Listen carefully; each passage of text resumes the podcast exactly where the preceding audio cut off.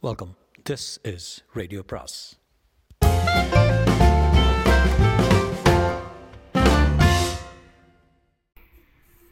அனைவருக்கும் அன்பு வணக்கம். சுஜாதாவின் மற்றொரு சிறுகதை. சிறுகதையின் பெயர் பாரிஸ் தமிழ் பெண். பாரிஸ் தமிழ் பெண்.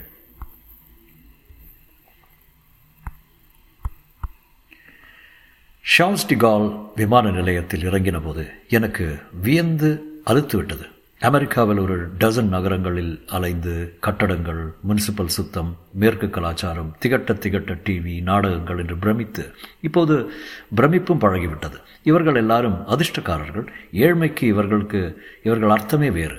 இவர்களிடம் செல்வம் செழிப்பு எல்லாம் அதிகமாக இருக்கிறது. மக்கள் தொகையும் குறைவு. பாக்கிய ஜீவன்கள் என்று சமாதானம் சொல்லிக்கொண்டு என் தாய்நாட்டின் அவலத்தை பற்றிய ஆதங்கத்தை மழுப்பிக் கொண்டேன் இருந்தும் பாரிஸ் ஒரு வேறுபட்ட நகரம்தான்.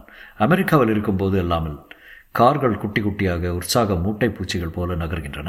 ஜனங்களும் அமெரிக்கர்களைப் போல இரண்டு ஆளை அடித்து போடுகிற சைஸில் இல்லாமல் கொஞ்சம் சின்னவர்களாக பார்க்க நேர்த்தியாகவே இருக்கிறார்கள். பாஷை சுத்தமாக புரியாவிட்டாலும் இளமையாக இருக்கிறது. விமான நிலையத்தை விட்டு எனக்கு தெரிந்த நான்கே பிரெஞ்சு வார்த்தைகள் உய் மெர்சி மசியோர் மதாம் ஒரே மனைவியுடனும் ஹோட்டல் தேடி சென்றேன்.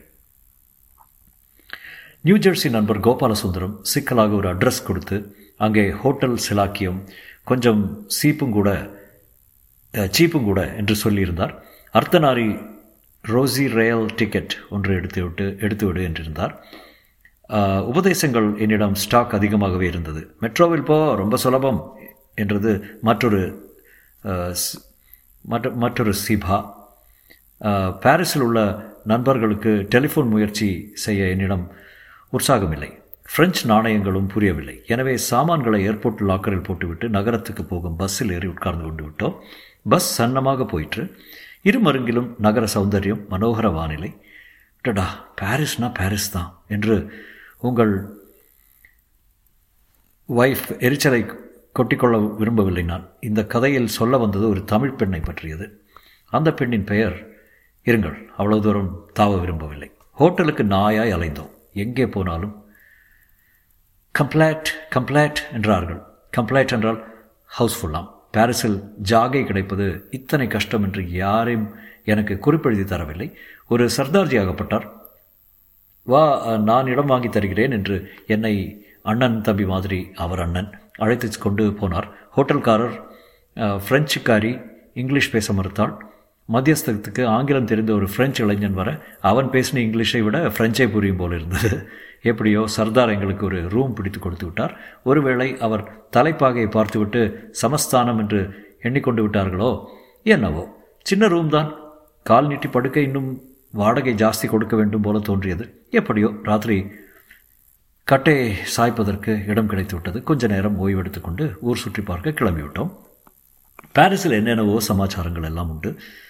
ஷான் டிலிசி பக்கம் போனால் லிடோ என்கிற இடங்களில் நூற்றுக்கணக்கான பெண்கள் மார்பிள் ஒன்றுமில்லாமல் மற்ற இடங்களில் ஜிகினா ஒட்டி கொண்டு நடனம் ஆடுவார்கள் தடுக்கி விழுந்தால் blue film live show gay singles bar male strippers என்று வையகத்தில் உள்ள அத்தனை விகாரங்களுக்கும் வசதியான விஷயங்கள் பாரிஸில் உள்ளன. நான் அதற்கெல்லாம் போகவே இல்லையே. காரணம் நான் யார்? எப்பேற்பட்ட குடும்பம்? எத்தனை நாகரிகன் நாசுக்கன் பண்பாடன் என்றெல்லாம் புருடா விட இஷ்டமில்லை. என் மனைவி கூட இருந்ததுதான் காரணம். எனவே பாரிஸில் யூ சர்டிஃபிகேட் இடங்களாக பார்த்து கொண்டே வந்தோம். கடை தெருக்களில் பராக்கு பார்த்தோம். நானும் ஏஃபில் டவரும் என்கிற கருத்தில் ஃபோட்டோ பிடித்து கொண்டோம். நோட்டர்டேம் போய் பதினாறாம் நூற்றாண்டு வண்ண கண்ணாடி ஜன்னல்களை பார்த்து வியந்தோம். அவ்வப்போது துகஃபே தூக்கஃபே என்ற காப்பி சாப்பிட்டு கொண்டு பசியை அதட்டி அடக்கி கொண்டோம். லூவர் லூவ்ரு மியூசியம் போய் மொனாலிசாவை தரிசித்தோம். ரம்பிராண்ட் டவின்சி எல்லாம் சரிதான். எத்தனை நேரம் தான் பசியை ஒத்தி போடுவது? அடை பாதகா என்றது வயிறு. இரு இரு இம்ப்ரெஷனிஸ்ட் சித்திரங்களை பார்த்த கையுடன் உன்னை விசாரிக்கிறேன். என்னை விசாரிக்க வேண்டாம். ஏதாவது தமிழ்கார ரெஸ்டாரண்ட் இருந்தால் விசாரி. எனக்கு வத்தல் குழம்பு வேண்டும். வேண்டுமே வேண்டும். இம்ப்ரெஷனிஸ்ட் சித்திர சாலையில் கொஞ்ச நேரம் உக்ரமாக பசியை கூட மறக்க முடிந்தது. அத்தனை அருமையான சித்திரங்கள். டெக்கா பால்கோகன் வான் வான்கோ டுலோஸ் லத்ரேக் ரென்வா எல்லாம் என் உச்சரிப்புகள். இவர்களில் சரித்திரத்தை எல்லாம் கொஞ்சம் படித்திருந்தால் நவீன சித்திரக்கலைக்கு அடிக்கோலிகளான இவர்களின் ஆரவார வண்ண சித்திரங்கள் எனக்கு பிரமிப்பூட்டுவையாக இருந்தன.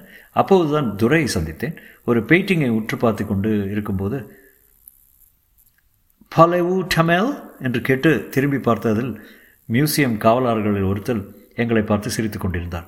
ஒய் என்றேன். நம் ஊர் நிறமாக இருந்தார். என்ன பார்க்குறீங்க? நான் தமிழ்காரன் தான் ஆடா அப்படியா? பாண்டிச்சேரிங்க பேர் தவிர பன்னெண்டு வருஷமாக இங்கே இருக்கேன். மெஸ்ஸியர் என்று யாரையும் தொடக்கூடாது என்னும் என்று ஃப்ரெஞ்சில் அதட்டி விட்டு சுற்றி பார்க்க வந்தீங்களா? எனக்கு ஆறு பொட்டை பிள்ளைங்க எல்லாம் படிக்குது. நாங்கள் எல்லோரும் ஃப்ரெஞ்ச் பிரஜைங்க. எனக்கு பாஸ் கொடுத்துருக்கான். இதை பாருங்கள் நாங்கள்லாம் கவர்மெண்ட் அசாமிங்க. எனக்கு டியூட்டி மூன்றரை வரைக்கும் தான். போய்க்கினே இருக்கேன். நல்லதுங்க. உங்களை சந்திச்சதே. எனக்கு மெட்ரோவில் அரை டிக்கெட்டு தான். அதாவது பாதி பணம் கொடுத்து போய்கினே இருப்பேன். இந்த கேவன் இருக்கான் பாருங்க பொல்லாதவன். ஆனால் வேலையில் நான் ரொம்ப உஷாரு. பார்த்துக்கினே இருக்கணுமே. ஒவ்வொரு படமும் லட்சம் பேரும். யாராவது கலட்டை பார்த்தாங்க அலாரம் எடுக்குது. போல் டெஸாண்ட உடனே உடனே மணி அடிக்கும். இன்றைக்கி மட்டும் ஃப்ரீ பள்ளிக்கூட பிள்ளைங்க வந்தாங்க ஃப்ரீயே என்று பத்து நிமிஷத்துக்குள் பெங்களூர் டூ செவன்ட்டி ஒன் பஸ்ஸில் போல் விஷயங்களை திணித்தார். பாரிஸில் ரென்வாரின் ஸ்தம்பிக்க வைக்கும் நியூட் இன் சம்மர் டே லைட்டின் அருகில் ஒரு பிரெஞ்சு பிரஜையுடன் கொச்சை தமிழ் பேசுவதில் ஆச்சரியம் சந்தோஷமும் ஏற்பட்டது. ஐயா இந்த ஊரில் தமிழ்கார ஹோட்டல் இருக்கா? ஏன் இல்லை மெட்ரோவில் மேரி டிசை மேரி டிசைனில் சான் ரான்னு ஸ்டேஷனுக்கு இது. அதில் இறங்கி வெளியே வந்து பீச்சாங்கை பார்த்தா நடந்தீங்கன்னா ஷா கடான்னு வரும். ஷான்னு குஜராத்தியா? இல்லை தமிழ்காரன் தான். காரைக்கால் மறைக்காரு கொஞ்சம் சீனக்காரன் மூஞ்சி மாதிரி இருக்கும். ரொம்ப நாளாக கீரான் துரைன்னு சொல்லுங்கள் தெரிஞ்சுக்குவான். ஷான்னா ஃப்ரெஞ்சில் பூனேன்னு அர்த்தம். சாம்பார்லாம் போட்டு நம்மூர் சாப்பாடு கிடைக்கும். ரொம்ப நன்றிங்க. அவர் ஒரு ஃபோட்டோ எடுத்து எடுத்த போது லூயி மன்னன் போல் உட்கார்ந்து போஸ் கொடுத்தார். அவர் சொன்ன சான் ராரை மெட்ரோ மேப்பில் தேடு தேடு என்று கேட்டேன் ஃப்ரெஞ்சு பாஷையில் அனாவசிய எழுத்துக்கள் நிறைய உள்ளன என்று ஞாபகப்படுத்தி கொண்டு அவர் சொல்வது செயின்ட் ஜார்ஜஸ் என்று எழுதியிருந்தது. ஒரே ஸ்டேஷன் தான் என்று கண்டுபிடித்து விட்டேன் ப பசி வேளையில் புத்தி கூர்மை அதிகமாகி விடுகிறது. பாருங்கள். இந்த கதை பிரயாண கட்டுரை போல பாரிஸில் வத்த குழம்புக்கு அலையிறது என்று தயவுசெய்து எண்ணிக்கொள்ள வேண்டாம். நான் சந்தித்த பிரெஞ்சுக்காரரை பற்றி சொல்வதற்காகத்தான் உங்களை பசி வேளையில் அங்கே அழைத்து செல்கிறேன். தரையடி மெட்ரோ ஸ்டேஷனில் வெளியே வந்ததும் எதிரேயே ஒரு கடையில் மளிகை என்று குழந்தை கிருக்களில் தமிழ் போர்டு எழுதியிருந்தது. அங்கே போய் வழி கேட்டதில் அங்கிருந்த இரண்டாவது சந்தில் பன்னிரெண்டாவது கடையாம். இடம் சின்னதாகத்தான் இருந்தது. நாலு பேர் சாப்பிடுவதற்கு மேசை தயாராக இருந்தது. சுவரில் முஸ்லீம் புண்ணிய ஸ்தலங்களின் படங்கள் இருந்தன. ரெஃப்ரிஜரேட்டர் அருகில் திரை தடுக்கப்பட்டு அந்த பக்கம் கிச்சன் இருப்பதை மசாலா வாசனை அறிவித்தது. வயசான ஒருவர் சாப்பாட்டுக்காக காத்திருந்தார். உட்காருங்க ஏழரை மணிக்கு தான் சாப்பாடு போடுவாங்க என்றார். நான் டைப் படித்த மெனு கார்டை சுவாரஸ்யமாக படித்து கொண்டு உட்கார. காத்திருந்தவர் தன் சுயசரிதையை சொல்ல ஆரம்பித்து விட்டார். வியானில் அவர் கடை வைத்திருப்பதாகவும் அங்கே ஊதுவத்தி பெருங்காயம் போன்றவற்றை எடுத்து போய் வியாபாரம் பண்ணுவதாகவும் சொன்னார். கொஞ்ச நேரத்தில் திரையை விலக்கி கொண்டு இரண்டு தமிழ் சிறுவர்கள் வந்தார்கள். ஒருவருக்கொருவர் பிரெஞ்சில் பேசிக்கொண்டார்கள் எங்களுக்கு எங்களுடன் ஒரு மாதிரியான தமிழில் பேசினார்கள். அப்போதுதான் அந்த பிரெஞ்சுக்காரர் உள்ளே வந்தார். இந்த பையன் கலை ஏதோ தயாராக இருக்கிறதா என்று கேட்க இந்த பையன்களை ஏதோ தயாராக இருக்கிறதா என்று கேட்க அவர்கள் கொஞ்ச நேரம் காத்திருக்க சொல்ல எங்களுடன் எதிரே வந்து உட்கார்ந்தான் கட்டை குட்டையான ஆசாமி உருண்டையான முகம் அப்போதுதான் வாங்கி பொருத்தி கொண்டது போல குறுந்தாடி மரகத பச்சையில் கண்கள் காது நுனியும் மூக்கு நுனியும் மற்றும் பிரத்யேக சிவப்பு ஒரு கைக்குட்டையை எடுத்து அந்த மூக்கை ஒரு திருகி திருகி கொண்டு என்னை பார்த்து சிரித்தார். என் மனைவியை பார்த்தும் சிரித்தார். ஹர் யூ ஃப்ரம் இந்தியா என்ற ஆங்கிலத்தில் சற்றுத்தான் பிரெஞ்சு பாதிப்பு இருந்தது. ஆம். இந்தியாவில் எந்த பகுதி? பெங்களூர். பெங்களூர் நல்ல நகரம் என்று கேள்விப்பட்டிருக்கிறேன். பேசுவது என்ன மொழி? தமிழ். தமிழ்நாட்டை சேர்ந்தவங்களா? ஆ. எந்த ஊர்? திருச்சி. திருச்சி. அது விழுப்புரத்துலேருந்து எவ்வளோ தூரம்? சும்மா நூறு மைல. விழுப்புரம் தெரியுமா உங்களுக்கு? என்றேன் ஆச்சரியத்துடன். நான் வந்திருந்த போது விழுப்புரத்தில் தான் இருந்தேன். அப்படியா? இவனை பார்த்தா நம்ம வீரராகவ மாமா ஞாபகம் வரல? ஏ பேசாம இரு. எங்கேயாவது தமிழ் தெரிஞ்சிருக்கும் போது பார்சல் தயாரிக்க விட பிரெஞ்சுக்காரர் என்னை பார்த்து புன்னகை செய்து உங்களுக்கு ஒரு தமிழ் பெண்ணை சந்திக்க விருப்பமா? என்றார். நான் என் மனைவியை பார்த்தேன். ஆ போய்த்தான் பார்க்கலாமே என்றான். நாங்கள் இன்னும் சாப்பிடலையே என்றேன். ஆ காத்திருக்கேன். இப்போ இவளுக்காக தான் கொஞ்சம் உணவு வாங்கி சொல்கிறேன் அவளுக்கு அவளுக்கு இன்னும் இந்த ஊர் சாப்பாடு பழகலை. உங்கள் வீடு எங்கே இருக்குது ஆ கொஞ்சம் தூரம் தான். கார் இருக்குது கவலைப்படாதீங்க. உங்களை எங்கே விருப்பமோ அங்கே ராத்திரி கொண்டு போய் விட்டுறேன். உங்கள் மனைவியை பார்த்தா அவள் ரொம்ப சந்தோஷப்படுவாள் தமிழ்காரியை கல்யாணம் பண்ணியிருக்கா போல இருக்குது எங்கள் சாப்பாடு வந்தது. வத்தல் குழம்பெல்லாம் கிடைக்கவில்லை. மஞ்சளாக வெஜிடபிள் ரைஸ் சப்பாத்தி அப்பளம் தயிர் இவைதான் கிடைத்தது. சாப்பிட்டு விட்டு காசு கொடுத்து விட்டு போகலாமா என்று அவரை பார்த்தபோது மறுபடி புன்னகை பூத்தார். வாசலில் செங்கல் நிறத்தில் சின்னதாக ஒரு ரெனால்ட் கார் வைத்திருந்தார். அதற்குள் எங்களை பொருத்தி கொண்டதும் பெல்ட் போட்டுக்கொண்டு திடுதுப்பென்று புறப்பட்டார். எனக்கு கொஞ்சம் அச்சமாக கூட இருந்தது. முன்பின் தெரியாதவன் காரில் போய் உட்கார்ந்து கொண்டு விட்டோம். திடீரென்று கத்தியை காட்டி வை காசை நான் என்ன செய்வது? என்றெல்லாம் யோசனை வந்தது. ஆனால் ஆளை பார்த்தா சாதுவாகத்தான் இருந்தார். புன்னகை கழட்டவே இல்லை. வெளியே டிராஃபிக்கில் கவனமாக இருந்தாலும் பேசிக்கொண்டு தான் வந்தார். பாரிஸ் பிடிச்சிருக்குதா? ஆ ரொம்ப என்றாள் லெஃப்ட் பேங்க் மாமாரெல்லாம் போனீங்களா? ஏ இல்லை இன்றைக்கி தான் வந்தோம். கொஞ்சம் இடங்கள் சுற்றி பார்த்தோம். பாரிஸில் எல்லாருக்கும் எல்லாம் இருக்குது பெரும்பாலான இடங்களில் இரவு ஒரு மணிக்கு கூட தனியாக போகலாம். பாரிஸில் சரித்திரம் இருக்கிறது நவீனம் இருக்கிறது. எனக்கு ஊருக்கு வெளியே ஒரு பெரிய வீடு இருக்கிறது. ஆனால் பாரிஸில் கம்பார்ட்மெண்ட்டை விட்டு நான் போவதே இல்லை. பாரிஸ் அவ்வளோ பழகிவிட்டது. சீக்கிரமான இடம்தான். சற்று தூரம் நகர ஒளியில் பிரயாணம் செய்து வீட்டு செய்துவிட்டு ஒரு சந்தில் திரும்பி மறுபடி திரும்பி வாசல் நிறுத்தினார். வாருங்கள் என்று கதவை திறந்து அழைத்தார். பழங்காலத்து வீட்டை அப்பார்ட்மெண்ட்டுகளாக பிரித்து விட்டிருந்தது. இந்த மாதிரி கட்டடங்களை பாரிஸில் நிறைய பார்க்க முடியும். மூன்று அல்லது நான்கு மாடி இருக்கும் கூரை பச்சையாக சரிவாக இருக்கும் தலைமையில் நூற்றுக்கணக்கான டெலிவிஷன் ஆண்டனாக்கள் இருக்கும் லிஃப்ட் ஒரு மாதிரி திறந்த மீனியாக கொஞ்சம் பயமாகவே இருந்தது. அவர் மேல் மாடியில் இருந்தால் சாவி போட்டு கதவை திறந்தார் உள்ளே கேட்பாரற்று டெலிவிஷன் சலனித்து கொண்டிருக்க அதை அணைத்துவிட்டு அரை வெளிச்சத்தை பிரகாசப்படுத்தி உட்காருங்க என்றார். உள்ளே போய் எட்டி பார்த்து ஆ தூங்குகிறாள் எழுப்பட்டுமா? ஆ பரவாயில்ல.